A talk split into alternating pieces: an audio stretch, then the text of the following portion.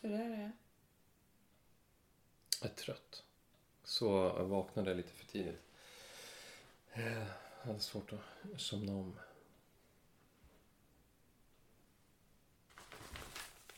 Okej, så du har inte sovit tillräckligt? Nej. Hur är det med dig? Mm, ska vi ha den officiella versionen? Mm, jag tänker det. Jo, men det är ganska bra. På riktigt liksom. På riktigt? På riktigt. Hur är läget på riktigt? Um, så när jag mediterade igår så, så försökte jag verkligen bara så här känna vad som känns i mitt bröst. Mm. Mitt bröst och min hals. Och det känns ju ganska jobbigt där. Men det var ändå, ja, det var så ja, just det. Det är så skönt att bara liksom verkligen inte klyva sig själv i tu utan Vad, vad menar du? Klyva sig själv lite? Ja, men att, att vara i det istället för att försöka få bort det. Alltså den, Mm. den rörelsen att, att liksom det här är jobbigt att känna bort nej liksom. Utan istället okej, acceptansen och verkligen gå lite djupare in i liksom texturen av den där känslan som är obehaglig. jag tycker det är jättebra. Jo, men det här kanske... Texturen av det, det är Ja. fantastiskt. Jo men, det här, jo men det här kanske kan få vara offentligt. För det här tror jag är... Det är sånt som kanske inte alla har tänkt på. Men som, som jag tänker på mycket som sen meditationsutövare. Och det gör säkert du också. Vad är att vara närvarande och vad är att acceptera eh, någonting som är jobbigt. Och den här transformationen som kan bli när man verkligen, verkligen accepterar och bara nästan som mergar med eh, den här smärtan eller obehaget. Och då är det som att det löses upp, kan det göra. Fast samtidigt så, så man inte får göra det för att man vill att det ska försvinna och lösas upp. Det är det som är liksom paradoxen. Man måste acceptera att det finns här. Mm. Och det kanske kommer finnas kvar jättelänge. Mm. Hur jobbigt det än är. Och vad händer om jag liksom går in i det och undersöker det och låter det få finnas och är i kontakt med det. Då, då är det någonting som frigörs liksom. Det är fantastiskt. Men jag måste hela tiden påminna mig om det. Vad, har- vad har meditationen för betydelse för dig i ditt liv i relation till, till jobb och sådär? Ehm.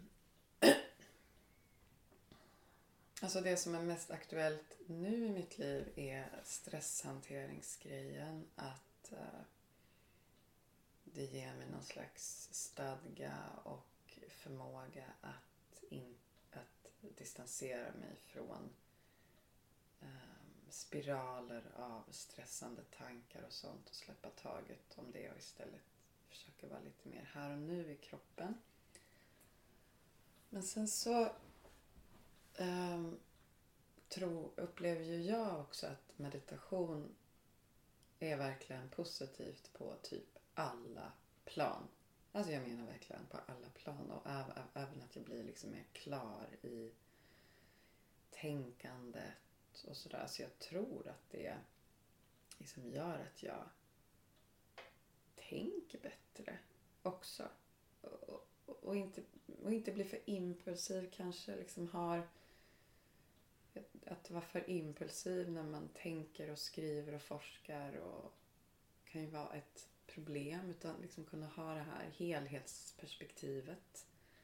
Och ja, men mer så här, bättre omdöme kanske, mer klarhet så. Det, det tror jag att jag får. På vilket sätt har du med dig meditationen i livet och arbetet? Hur påverkar det förutom liksom när du hur det känns när du faktiskt mediterar? Vad får det för avtryck liksom? Alltså för mig så blir, blir meditationen det är ett sätt att, att göra ett avstamp in i dagen. På morgonen. Vad sa du? För du mediterar på Ja, men morgonen. precis. Jag mediterar på morgonen. Men, ehm, en sak är att, att, att jag blir mer närvarande med eh, eleverna och kan se dem bättre tycker jag därför att mitt huvud är inte fullt av bara fyrverkerier. Utan lite mer stilla. Det, är liksom inte så mycket, det blir mindre impulsivitet i mitt liv. Och det är väl den här vardagsbetydelsen som det har för mig. Men sen så har det ju en djupare betydelse också. Som... Alltså jag har ju hela mitt liv från när jag var tre funderat över vem jag är, varför jag är här. Vad, vad är meningen med, med det här? Finns Gud? Um, och, och också haft en existentiell ångest över, att, uh, över tankar kring döden. Och, och mm, det har hjälpt mig med att bli vän med det. Och, men också att verkligen att, eh, mm, att sörja och få upp mycket gammalt. Så ja, jag blev helt enkelt mer fri, skulle jag säga. Det känns som att för, för dig har ju din drivkraft in, in i meditationen och sen har ju varit mer än för mig någon mer andlig, existentiell grej. Liksom, vad, vad är tillvarons grund? Sådär. Och det där intresserar ju mig med. Men det har liksom kommit mer. Du har haft med dig från början och för mig har det varit mer det här terapeutiska som förde mig in i meditationen. Att liksom få någon slags ordning på mig själv och hitta någon slags grundning. Uh, och inte bara vara i någon slags känslomässigt, tankemässigt virvar, kaos liksom. Verkligen att så här, Jag tycker det är en sån fantastisk metafor med att, man har ett glas med grumligt vatten och, och så liksom det här att man, om man låter det stå stilla så sjunker det ner till botten. Men det tar liksom ett, ett tag och det, för mig är det verkligen det som händer när jag mediterar. Men har du kommit, har, har det här eh, existentiella eller andliga, är det någonting som du har kommit närmare? Mm. I, och med, mm. I och med att du har ändå mediterat i typ snart 20 år. Ja, jo men det är det. Det är det. På vilket sätt?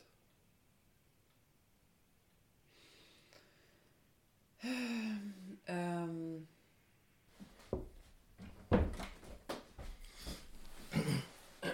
Alltså varför och hur vet jag inte riktigt. Det, det, eller det är nog mer bara liksom processen att ju mer man håller på med praktiken att meditera desto liksom djupare in i den typen av skikt av verkligheten kommer man säkert.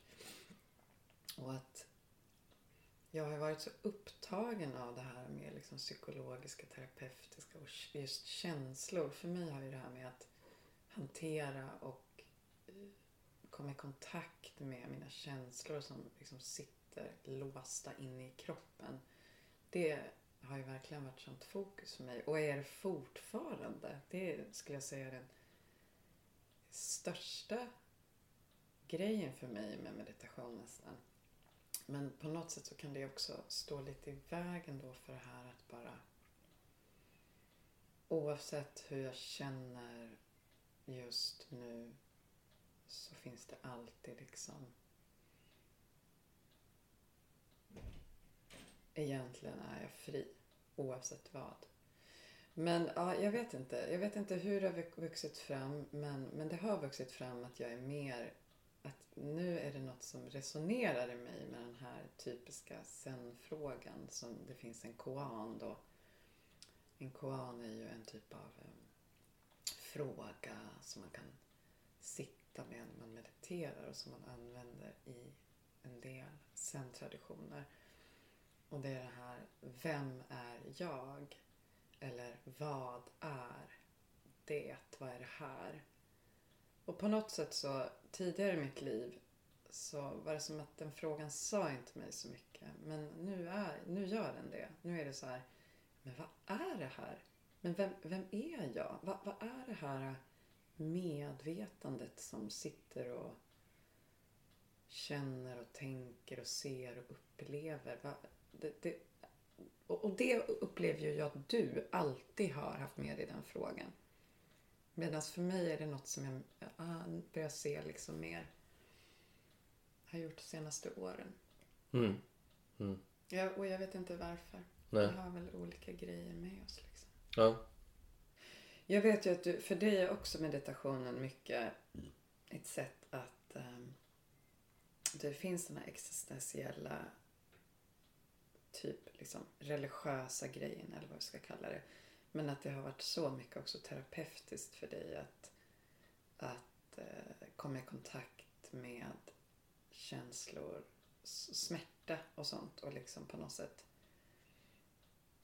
jobbar dig igenom det, eller? Mm, Va, hur, hur tänker, hur, kan du berätta mer om det och hur, finns det någon, hur kopplar det till det här mera existentiella, mer andliga? Är det samma sak för dig eller är det två olika Mm. spår i meditationen?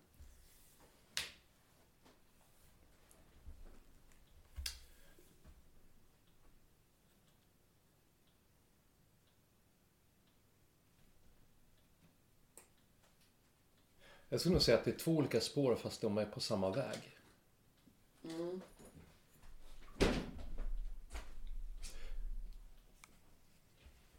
Hur då? Jag, jag vet inte. Jag vet inte faktiskt. Men jag tror att det har att göra med att jag, alltså, jag, jag längtar efter frihet, har alltid längtat efter frihet. Ehm, Va, och vad är frihet då? Eller vad, vad, du har upplevt att du inte varit fri. Och vad är det för ofrihet liksom? Jag har alltid haft en känsla av att det måste finnas någonting mer än det här. Det här kan inte vara hela sanningen. Och för att ta reda på det så har jag eh, behövt gå igenom gam, gamla som säga, smärtkroppar eller vad man nu kallar det, gamla sorger som har legat begravda. Men det har, alltså när jag åker på Sichin då, som jag gör ibland. Vad är seshin? Seshin är då eh, intensiv meditation över fyra eller sju dagar. Och då går man upp väldigt tidigt och lägger sig väldigt sent och så mediterar man hela tiden. Och då har det på något vis blivit att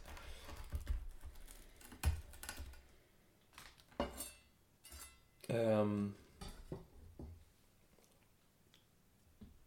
att gå igenom smärtorna har varit en del av vägen på att komma fram till upplevelsen av ehm, ett lösande av mina frågor. Typ så. Jag kan nog inte förklara på något annat sätt. Alltså, sen, sen har det blivit mer bara en del av mig. Men, sen så, men jag tänker också så här, en, en, en bieffekt av det här som jag inte hade räknat med. Det är, så i relation till jobbet, är att jag kan... Eh, jag arbetar ju som Waldorflärare. Och det finns en konflikt i ehm, det mätbara och det här att leva upp till eh, läroplanens kunskapskriterier. Ehm, och det liksom så här, kunskapen som ska vara mätbar. Men sen samtidigt så ser jag en människa framför mig som är ett levande väsen som är i en organisk process av att utvecklas och bli människa. Och, och det finns vissa lagbundenheter. Och där skulle jag säga att sen hjälper mig att ehm, att bli tom för att kunna ehm, ta in en annan människas väsen. Alltså så här, att verkligen eh, att se en människa. Inte på det här, vi pratade om det i ve- i veckan, inte på det här analytiska, reduktionistiska eller intellektuella utan mer bara vara helt närvarande och, och, och se och liksom få en upplevelse av människan. Det är som att det skapas en bild i mig när jag tömmer mig själv på mina tankar, föreställningar, idéer och bara kan vara helt närvarande bara, och se den här människan i sin kontext som en blomma ehm, som är i utveckling. Mm. Och, och, och det, där finns det en konflikt i mig som jag tror sen hjälper mig också med att kunna leva i båda världarna. Med, Mm. med den här levande varelsen som jag älskar att möta och se. Och det här mätbara, även om jag tycker att det är jobbigare med det mätbara. typ så. Men det, det, Men det här får jag bara fråga. Ja, den, här, den här förmågan att tömma dig och, och, och liksom på ett intuitivt, intuitivt sätt connecta med andra människor. Det, det upplever jag att du... Det har du också nästan all, alltid haft. Och sen har du på något sätt så kultiverat och utvecklat det. Men, betyder, men vad är det det gör? Är det att du är liksom påverk... När du känner att du kan se en annan människa på det där liksom verkligen intuitiva sättet. Gör det också då att du vet hur du ska förhålla dig Ja, bättre till precis, människan och vad du precis. ska göra. ja, Och det är verkligen inte en, en tankeprocess Nej. utan det är något mer intuitivt. verkligen. Men det tycker jag är väldigt fascinerande. För det, eller ja, det, det har kanske jag också. Jag tänkte... Alla har kanske det. Men, men du verkar ha haft det väldigt starkt liksom, i Ja. hela ditt liv. Ehm, ja, men precis.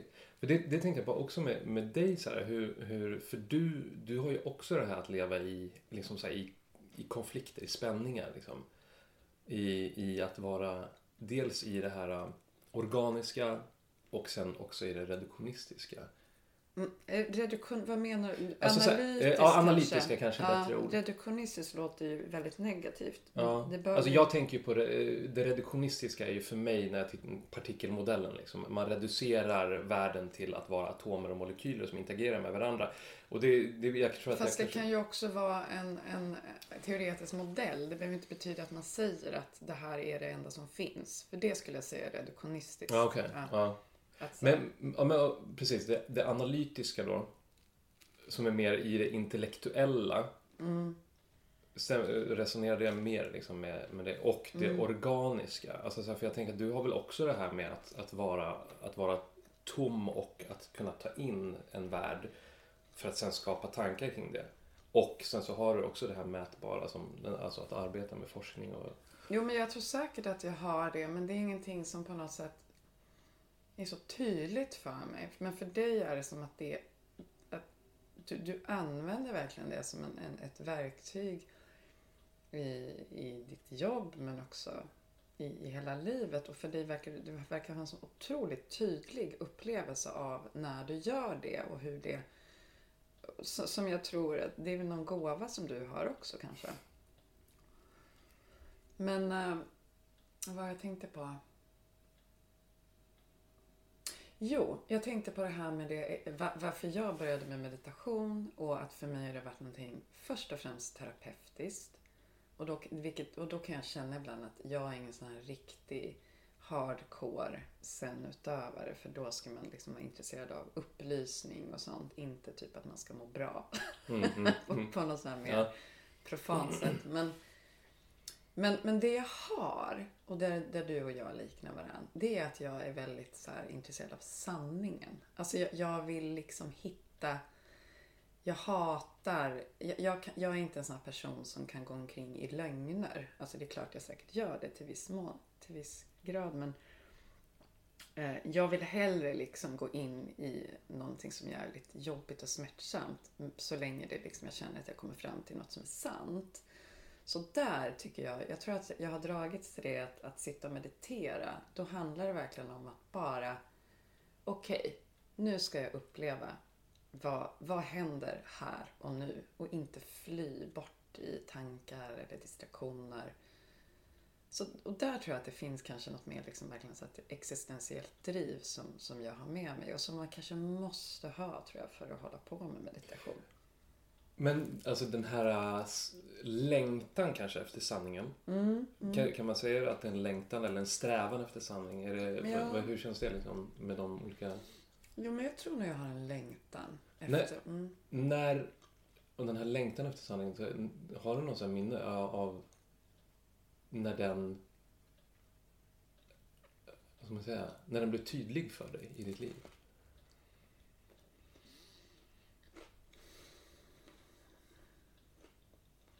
Mm. Nej. Inget sådär bara, nej det har jag nog inte. Men jag kan, jag kan säkert hitta några små exempel, minnen på. Men kanske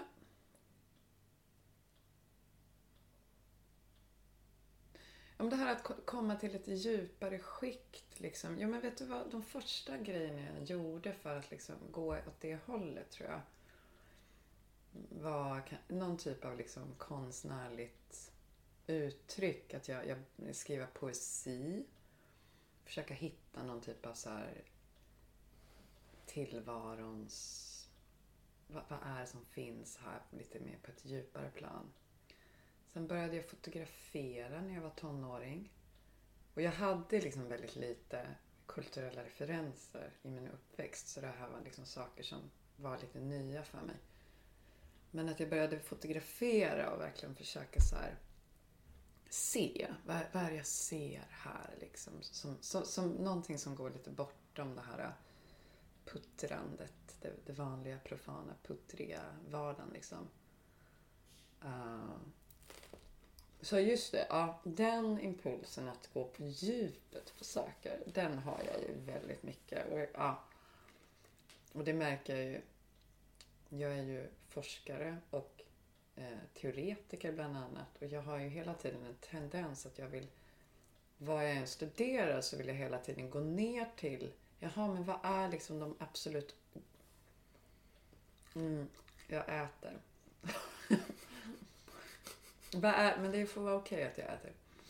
Mm, vad är de liksom absolut grundläggande nödvändiga ontologiska villkoren för att det här kan hända just nu. Jag vill hela tiden gå ner i det. Jag vet inte. Det är väl bara så jag är. Mm.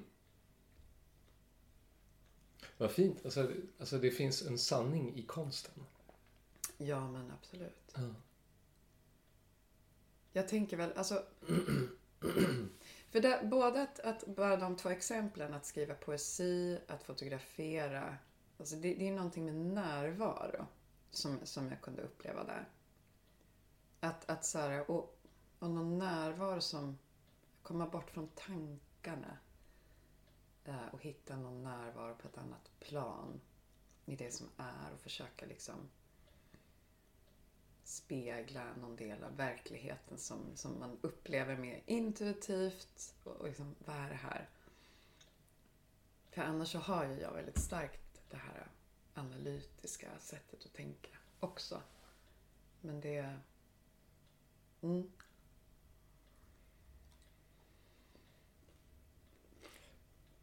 Hur skulle du... Eller om jag ställer frågan så, så här. Vad är sen? Mm. Både du och jag, vi håller ju på med zen-meditation som är en typ av meditation som är grundad i zen-buddhismen. Och um, alltså, om man tänker det, på det stora hela så, så traditionellt så är det yttersta målet med att utöva zen-meditation att Eh, nå befrielse, upplysning från sitt begränsade jag, kanske man kan säga. Eh, men det handlar liksom om att när man börjar med zen-meditation så är det liksom bara att sitta ner och sitta still.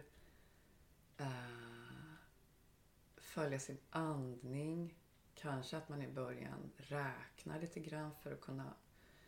Att man har någon typ av metod som hjälper en att inte fastna i de vanliga tankeloparna. Och sen, det handlar inte om att man måste sluta tänka. Även om resultatet kan ju ofta bli när man har mediterat länge och är van vid det att man faktiskt slutar tänka eller nästan slutar tänka. Eh, liksom de här vanliga tankeloparna som vi är i. Men att Eh, tekniken när det gäller tankar är ju att man liksom ska försöka uppmärksamma när en tanke kommer och, och så fort man kan uppmärksamma en tanke, att bara faktiskt vara medveten om att oj, nu kommer en tanke, vilket vi ofta inte är då kan vi också släppa den. Och sen kommer det komma en ny tanke och en ny tanke. Men, men bara den processen hjälper ändå att komma ner i någon slags närvaro och avslappning. Och nu har vi suttit och pratat här, eller kanske nu ska ju vi prata om det här med meditation en del och jag, Ska vi prata om det? Du och jag? ja, Ja, okej. Eller? Ja. ja är nej jag bara tänkte om, om den biten skulle, om vi skulle publicera och den ligger först. Ja. Men så här. Jag tycker det känns ganska meningsfullt att prata om det här med meditation i en podd. Okej. För meditation är så himla, har varit och är så viktigt för mig. Eh, För att jag ens ska typ så klara av att leva på ett, ett hållbart sätt. Samtidigt som att det är en ganska konstig och obskyr praktik för många och det är många som inte kan så mycket och vet så mycket om det. Så det känns liksom ganska meningsfullt för mig att prata om det här i en podd. Faktiskt. Vad ska den heta? Podden, Ja. alltså, måste vi bestämma det? Nej. Samtal över bord tror jag. Ja, men jag tänkte det, det får bli så här under Aha, alltså avsnittet. Frukost, frukostfilosofi. Nej, över frukostbordet. Samtal över frukostbordet. Med mat i mun. Mm. Ja, men det kan. Alltså det, det är faktiskt bra. Det här får vara liksom frukt. Men du, du, grejen är Per, att du är väldigt vobblig. Nej, För häromdagen, jag är utforskande. häromdagen så sa du att nej men vi Lena, om vi ska göra det här så måste vi hitta liksom ett, vi ska inte äta frukost och vi måste hitta ett rum och bestämma att nu ska vi spela in. Och sen nästa dag så är det bara, jag sitter och äter frukost och då bara, ska vi spela in? Så vad du än säger så vet, så vet jag ju liksom inte om det kommer ändras om en dag. Så att, ja. Men du, du gillar det, eller hur?